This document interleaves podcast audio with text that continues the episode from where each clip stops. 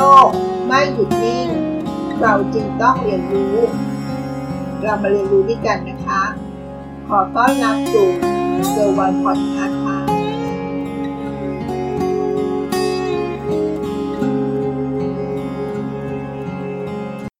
สวัสดีค่ะ ยินดีต้อนรับสู่เกิร์ลวันพอดคาส์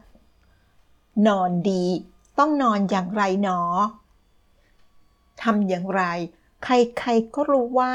การนอนหลับเป็นสิ่งที่ดีใช่ไหมคะ แล้วนอนดีนอนเท่าไหร่ แล้วทำอย่างไร ถึงจะเรียกว่านอนดี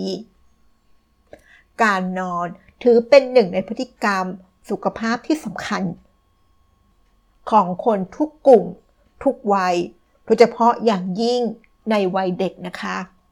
เพราะการนอนที่เพียงพอ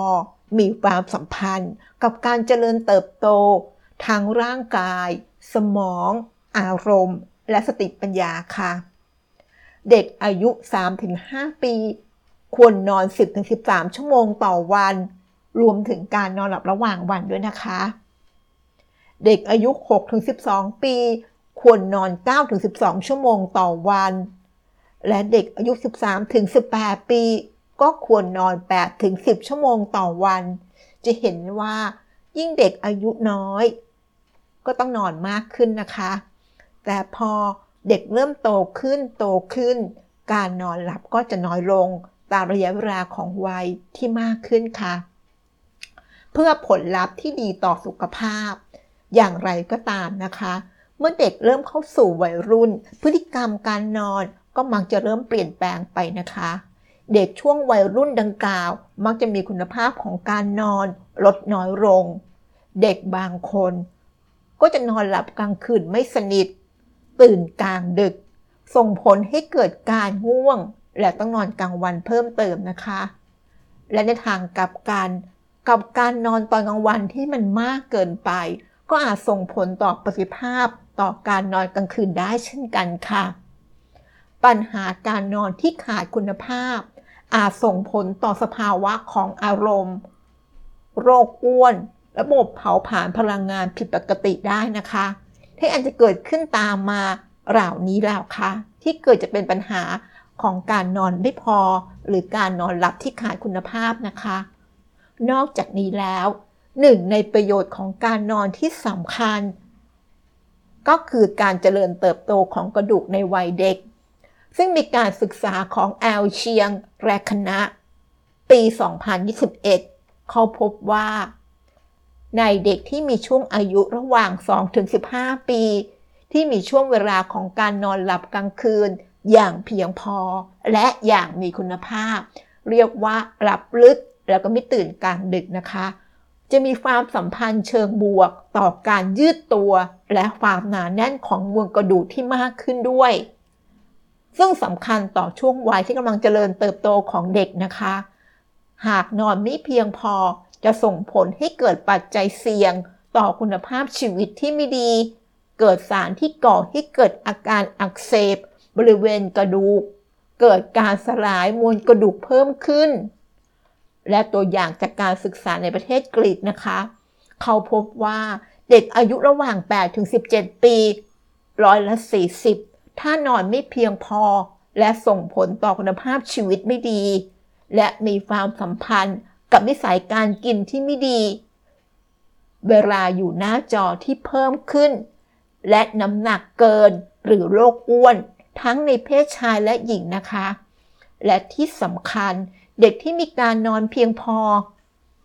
เราก็จะพบว่าเด็กกลุ่มนี้จะมีสมรรถภาพทางกาย ด้านความสามารถในการใช้ออกซิเจน aerobic fitness ได้ดีกว่า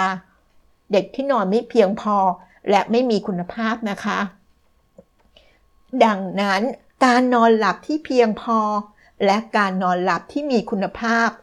จึงเป็นสิ่งจำเป็นอย่างยิ่งสำหรับเด็กเล็ก และก็เด็กโตที่กำลังก้าวเข้าสู่ช่วงวัยรุ่น แล้วจะทำอย่างไร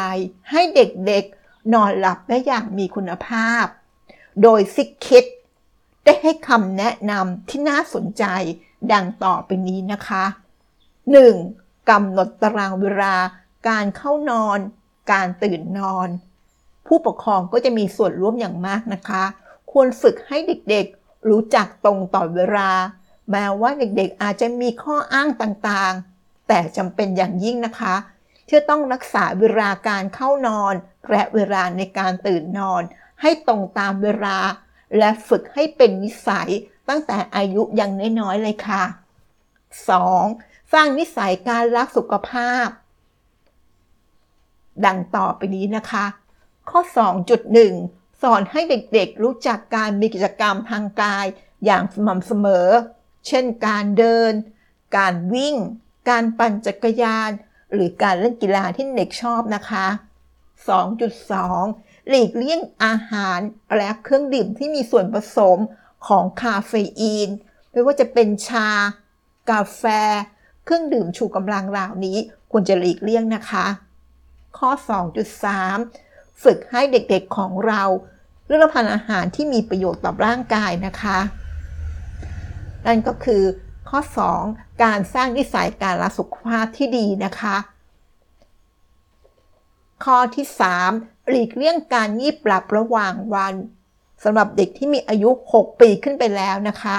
เพราะเด็กที่มีสุขภาพดีในช่วงวัยดังกล่าว ไม่จำเป็นแล้วนะคะ ที่ต้องงีบหลับตอนกลางวัน และอาจจะส่งผลให้เข้านอนช้าได้ค่ะ และจะลดคุณภาพของการนอนในตอนกลางคืนได้ด้วยนะคะ ข้อที่ 4 สร้างกิจวัตรประจำวันที่รู้สึกผ่อนคลายก่อนการนอน เช่น ฝึกให้เด็กอาบน้ำก่อนการนอน การอ่าน การดูนิยสาร การฟังเพลง การเขียนบันทึกประจำวัน หรือการหลีดไฟก่อนเวลานอนประมาณสักครึ่งชั่วโมงเหล่านี้นะคะจะช่วยให้เด็กๆรู้สึกง่วงนอนมากขึ้น และที่สำคัญก็ต้องพยายามหลีกเลี่ยง กิจกรรมที่มันกระตุ้นอารมณ์ และความรู้สึก เช่นการเล่นวิดีโอเกม การใช้คอมพิวเตอร์ การใช้โทรศัพท์มือถือ แล้วก็ควรจะปิดอุปกรณ์อิเล็กทรอนิกส์ อย่างน้อยหนึ่งชั่วโมงก่อนเข้านอนนะคะ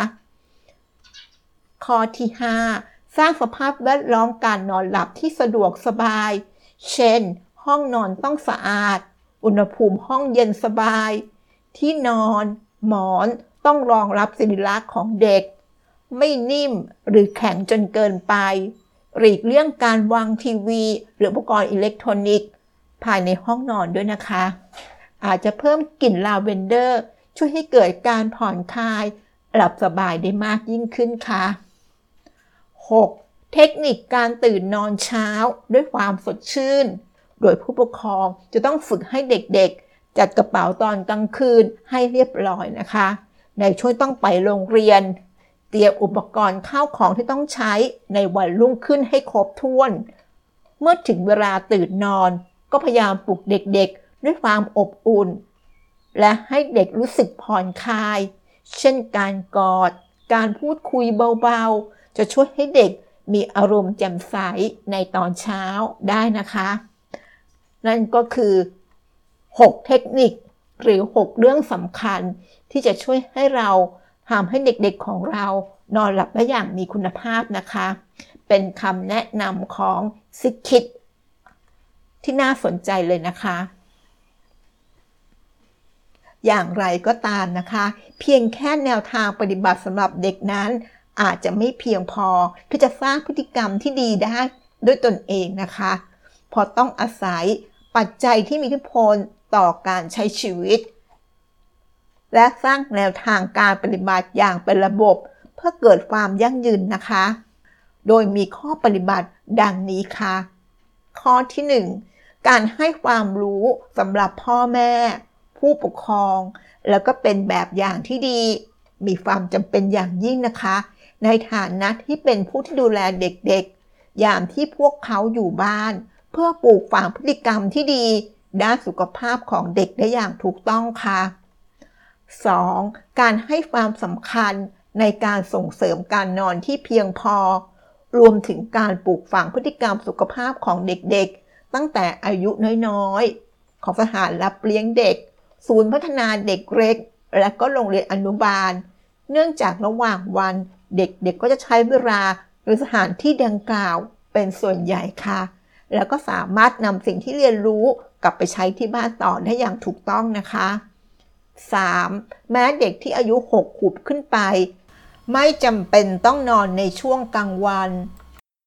แต่การส่งเสริมพฤติกรรมสุขภาพ